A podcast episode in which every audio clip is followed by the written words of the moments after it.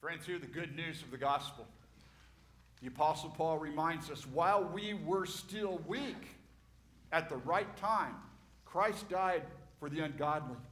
Indeed, rarely will anyone die for a righteous person, though perhaps for a good person someone might actually dare to die. But God proves his love for us in that while we were still sinners, Christ died for us.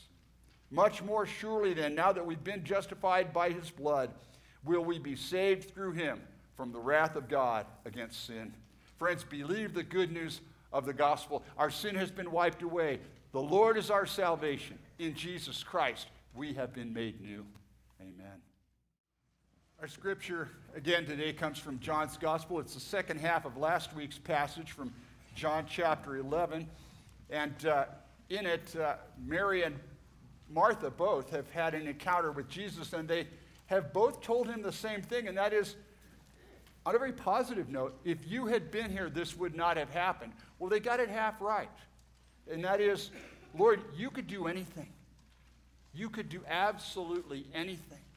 And Jesus shows us that in a profound way that goes beyond even the anything that they had imagined as we look at this part of the encounter that Jesus had, really with the whole world and with us. Listen to John chapter 11, verses 28 through 44. Hear the word of God. Backing up just a verse, Martha says to Jesus, Yes, Lord, I believe that you are the Messiah, the, the Son of God, the one coming into the world. And when she had said this, verse 28 tells us, she went back and called her sister Mary and told her privately, The teacher is here and is calling for you. I want you to think about that for a second. That's what Jesus is doing for you and me. Into this situation, he's calling for us. And when Mary heard it, she got up quickly and went to Jesus.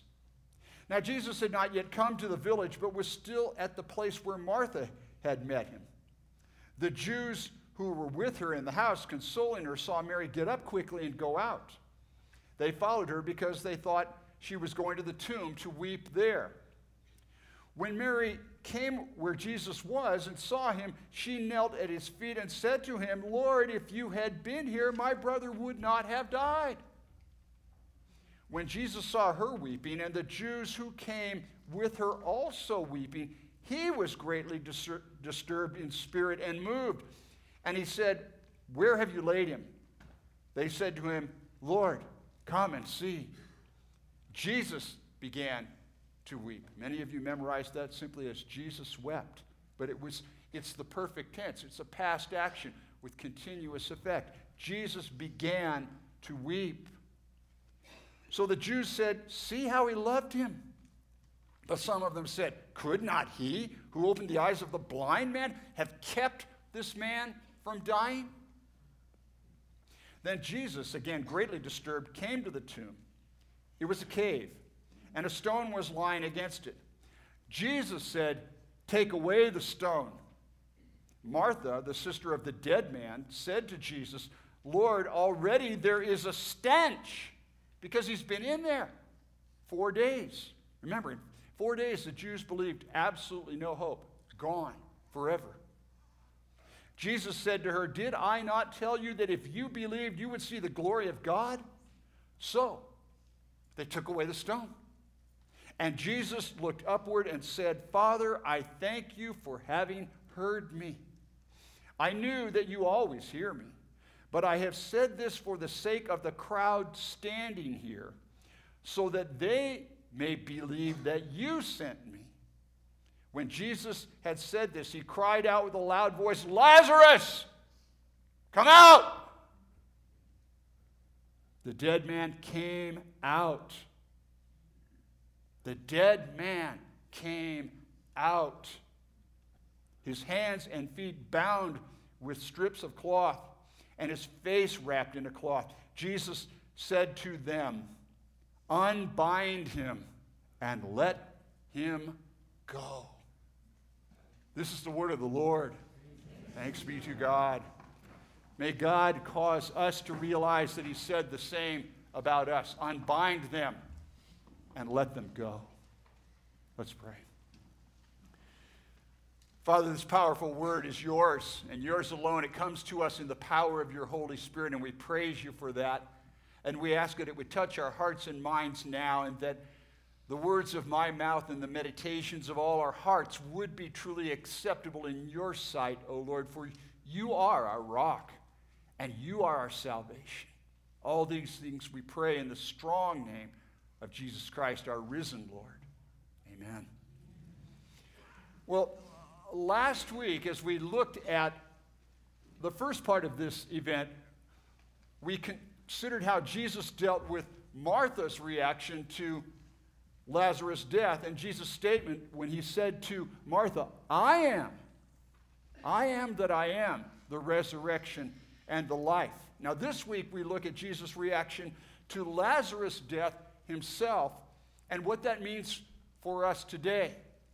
First, he sees Mary, or Martha, then Mary. Now he personally is dealing with his loss because he was friends with Lazarus. He was human and yet fully God. And as we do this, we need to realize something. And that is that Jesus did not raise Mary and Martha, or excuse me, Jesus did not raise Lazarus to make Mary and Martha happy. He did not do this as a, okay, hap- everything's happily ever after. If that were so, if, if that were so, Jesus would have said, This isn't going to happen again. He raised Lazarus, but he did not say this isn't going to happen again. You get that?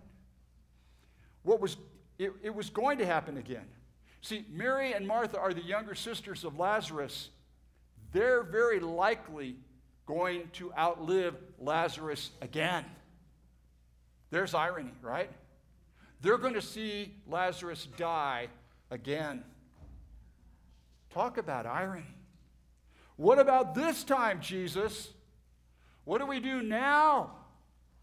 No, Jesus raised Lazarus from the dead, not to assuage Mary and Martha or even his own tears, but he did so in John Calvin's powerful words, as John Stott points out, because his own soul, Jesus' own soul, is held by rage. He's fired up. He walks toward the tomb as a champion, Calvin says. He walks toward the tomb as a champion who is prepared for conflict. Onward, Christian soldiers marching as to war. It's a battle with the ultimate enemy. What's the ultimate enemy? Death. And Jesus is fired up. And he walks toward that tomb, Calvin says, to pronounce this verdict. An enemy did this. An enemy did this. That enemy is death. And that is an enemy that Jesus has come to slay. And not just on some temporary physical level. No. As we enter this new year, we need to consider who it is we are dealing with in Jesus of Nazareth. He is not some faith healer, so to speak, that fixes the temporary. Jesus is not, in C.S. Lewis's words, a tame lion. No, he's the great lion of Judah. He's the, the Messiah. He's the one that's been prophesied who will make all things new. And instead of seeing him as someone who can fix the temporary, we see him here unveiled the covers are pulled back in terms of what his mission is. And his mission is to overcome our greatest enemy. He's a great vanquisher, the ultimate vanquisher.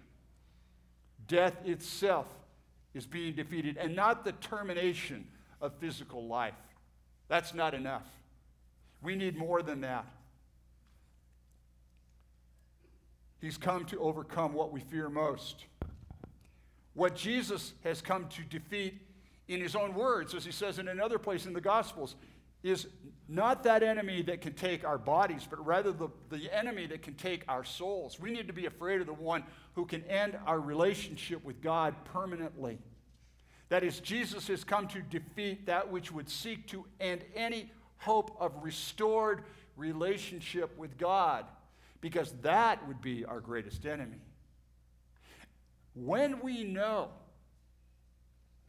that that enemy has been defeated forever, then we truly have hope that nothing in this life, nothing that will ever happen to us, can hold us back. All of that will be overcome. And with that power, we can walk out. Jesus says, unbind him and let him go. With that assurance that Jesus has overcome our greatest enemy, the termination of relationship with, him, with himself, with the God of the universe, we can walk out of whatever that tomb of disappointment might be with our heads and our hearts held high, saying to the world and everything about it, bring it on. Bring it on. Whatever it is. Not in some sort of arrogant way, but rather with a way that says, I'm ready. Because the reality is, we will still know sorrow. Some of you have been walking with Jesus your whole life, and you know there's still sorrow, there's still disappointment. You pray, but there's still pain. The power of the resurrection says that pain is not the ultimate enemy. Jesus felt sorrow. He's weeping. It breaks his heart. But because the God of the universe, he has intervened, nothing is going to break our souls because we belong to the king. Do you know that? You're adopted. You're a king's you're the king's kid and you belong to him. So, as we look at this preview to the cross, and that's exactly what Jesus was doing, this is what I'm going to do. When we look at this preview to the cross and the empty tomb of Jesus, we need to ask ourselves and consider three most essential questions, very briefly this morning. Three things that I, we've got to take with us today. First of all, how was Lazarus changed by this? First question How was Lazarus changed by this? You know, it's really interesting. We don't have any record, any written record of Lazarus' reaction or account of his experience. Isn't that something? Isn't that something? I mean, we have scads of books quite often recently in which people tell about their death and coming back. By the way, none of those people died. All those books, they didn't die. That, that was not a resurrection. I don't know what happened, but it wasn't a death. No one has ever written a book from Forest Lawn, by the way. That's what we're talking about. My brother stinketh. He's in the ground. No one has ever peeled back six feet of dirt. No one has ever put those ashes back together. But we don't have an account of what happened to Lazarus, who really did die. But one thing we know he was dead. He was dead. He was not asleep. Mary got it right when Jesus told her to empty the tomb, or actually it was Martha. Lord, don't ask us to do this. Already there's a stench. He stinks. He was gone. And the reality is, death stinks. Death stinks. Disappointment stinks. Heartbreak stinks. And that was Jesus' whole point. Whatever Lazarus experienced, Lazarus knew I'm dead. I'm dead, but I'm in the Father's arms. It was four days, it was not four minutes or four hours.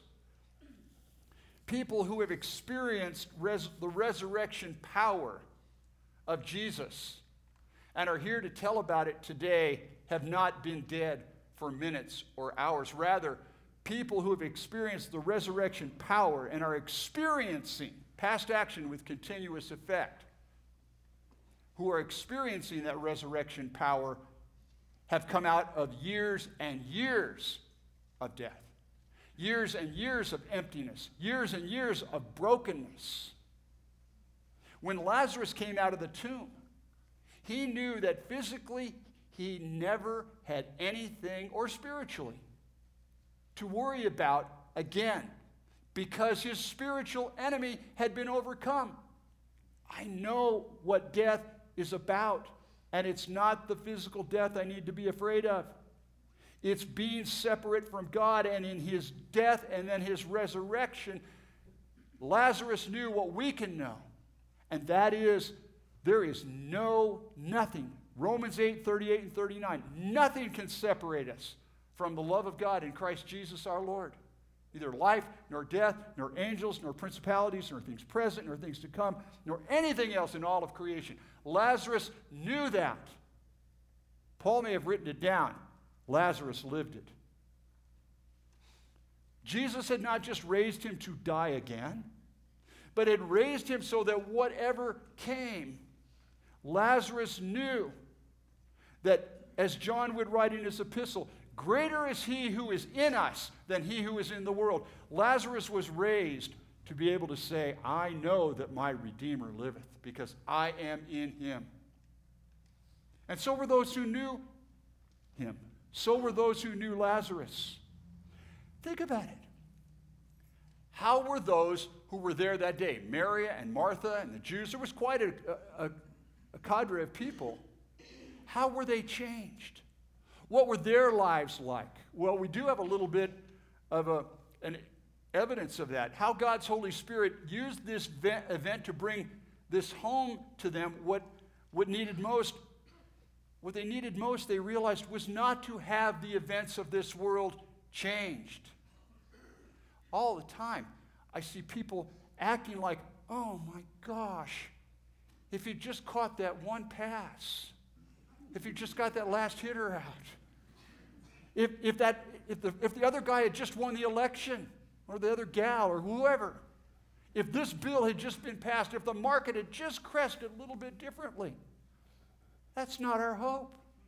And it was in the resurrection of Lazarus that they knew that. Oh, we've been looking at the wrong stuff. We've been looking at, for hope in the wrong place. What they needed, and they realized through Lazarus' resurrection, it's something we can realize, and that is Jesus reached into their hearts to show them that in Him the resurrection promise begins now and it begins in the face of whatever we're facing, so that the worldly things, are t- the temporary things, don't matter. Because what really matters is what would separate us from God's presence, and nothing can do that. That's what the resurrection's about. So, here's the third question How are we changed today? yesterday, tomorrow, this coming Wednesday, by this event. See, this was not reincarnation. This was not reincarnation. That's, there's no hope in that. If I come back as a parakeet, I'm going to be really ticked. but the good news of the gospel is I'm not coming back. And a lot of people are grateful for that, but that's. this was resurrection. This was resurrection. Lazarus came back as the same man, but with an awareness that made all things new, an, aware, an awareness of eternity that made anything he faced caused him to say, with the Apostle Paul, I consider the suffering of this present time not worth comparing to the glory about to be revealed to us. Again, Paul wrote it down. Lazarus lived it. Hey, folks, I know this seems bad. I know this seems really tough. Maybe this is something you really had a lot of hope in. That's not our hope. This is nothing compared to what's going to be revealed to us. This event can cause us to say the same thing. The hope of Lazarus' return was not that he came back from the dead, you know, like, phew, that was a close one. I Almost died. We've all been there, right? Oh, no, this was more than that.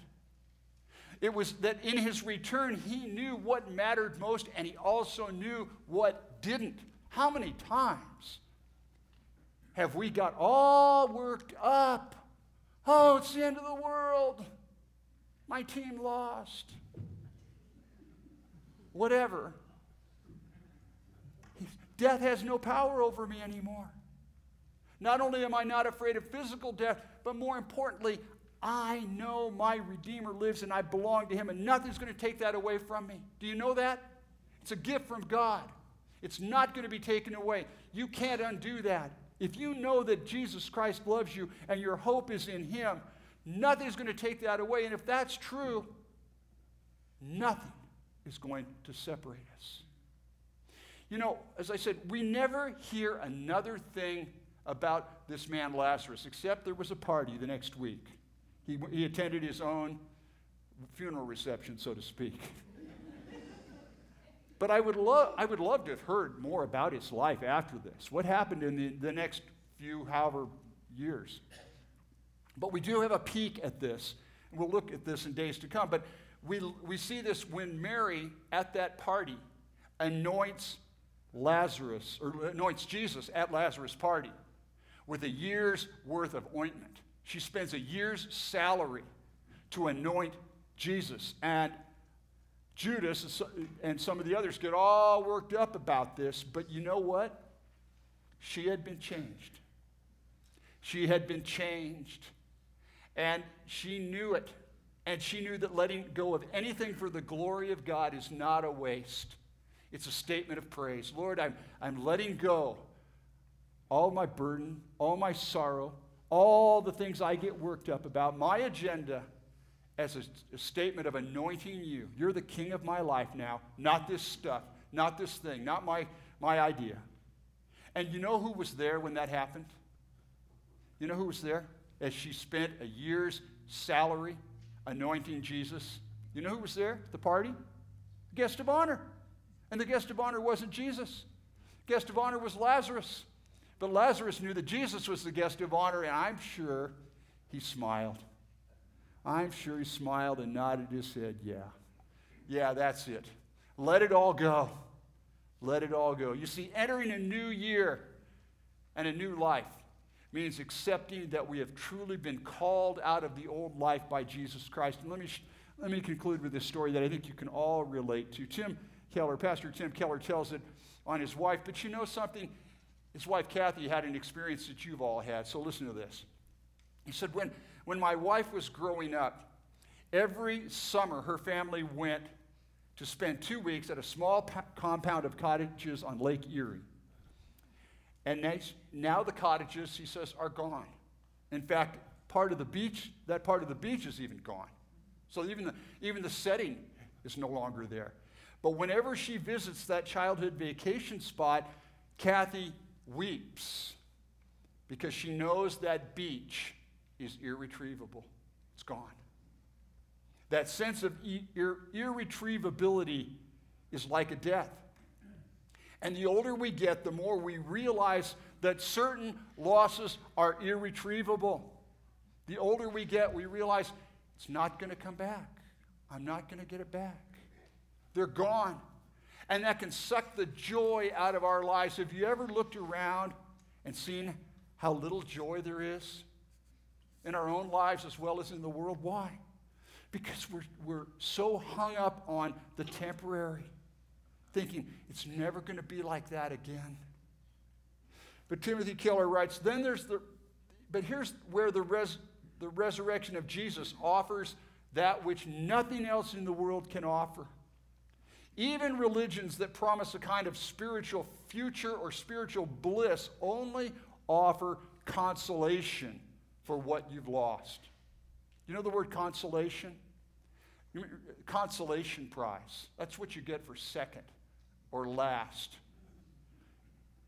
That's not what the gospel promises. It's not just consolation. The resurrection of Christ promises the restoration of what we've lost beyond what we imagine. You don't just get your body back, you get the body back you've always wanted. And, and not just looking like whoever. You don't just get your life back, you get the life you've always needed. Not the life you've always wanted, like somebody's written about, but rather the life you've always needed. And that is a life of intimate, sustaining relationship with the God of the universe in Jesus Christ. He says, an example, as an example, I know people who are living faithfully for Christ by saying, I'm not going to marry someone unless that person can be a spiritual partner to me. He says there are single people who are following Christ who may never get married. It might be tempting for them to say, I'll never know the joy of marriage. I've lost that joy and it's gone forever. Or others may be following Christ by staying in a difficult marriage. But Jesus Christ is walking proof that we will miss nothing, no matter what happens or doesn't happen. Nothing. It's all coming in the future, and that future is as certain as this afternoon. It's not just pie in the sky by and by. Because of the resurrection in Jesus Christ, we have hope today. Nothing. It's going to be unimaginably wonderful. There is no religion, no philosophy, no human being who can offer that kind of future. And as Christians, our hope of the future is based on the historical fact of the resurrection. That cross is empty. You know why? The God of the universe came back for you and me. So if you're a Christian, let me ask you this, Keller points out. Why wouldn't you want that? Why wouldn't you want that which he has to offer? Even if you don't like some of the challenges of the Christian life, why wouldn't you want that hope of restoration where nothing is missing? You're not being honest with yourself if you don't want that. I agree with him. So, what does it mean?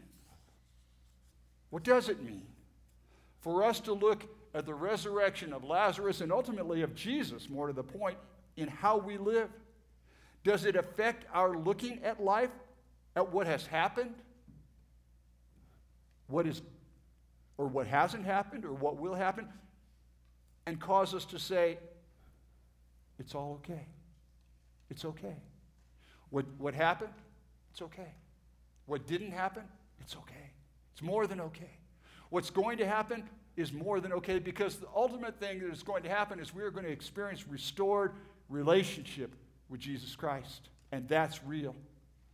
So today, my friends, today, Jesus is calling you and me out of our old lives, out of our old way of looking at things, out of thinking that this is all there is thinking that what has happened is what defines us because it has not. What defines us is that on our behalf and because He loves us more than life itself, we have a new life every day. Yes, there's sorrow. Yes, there's mystery.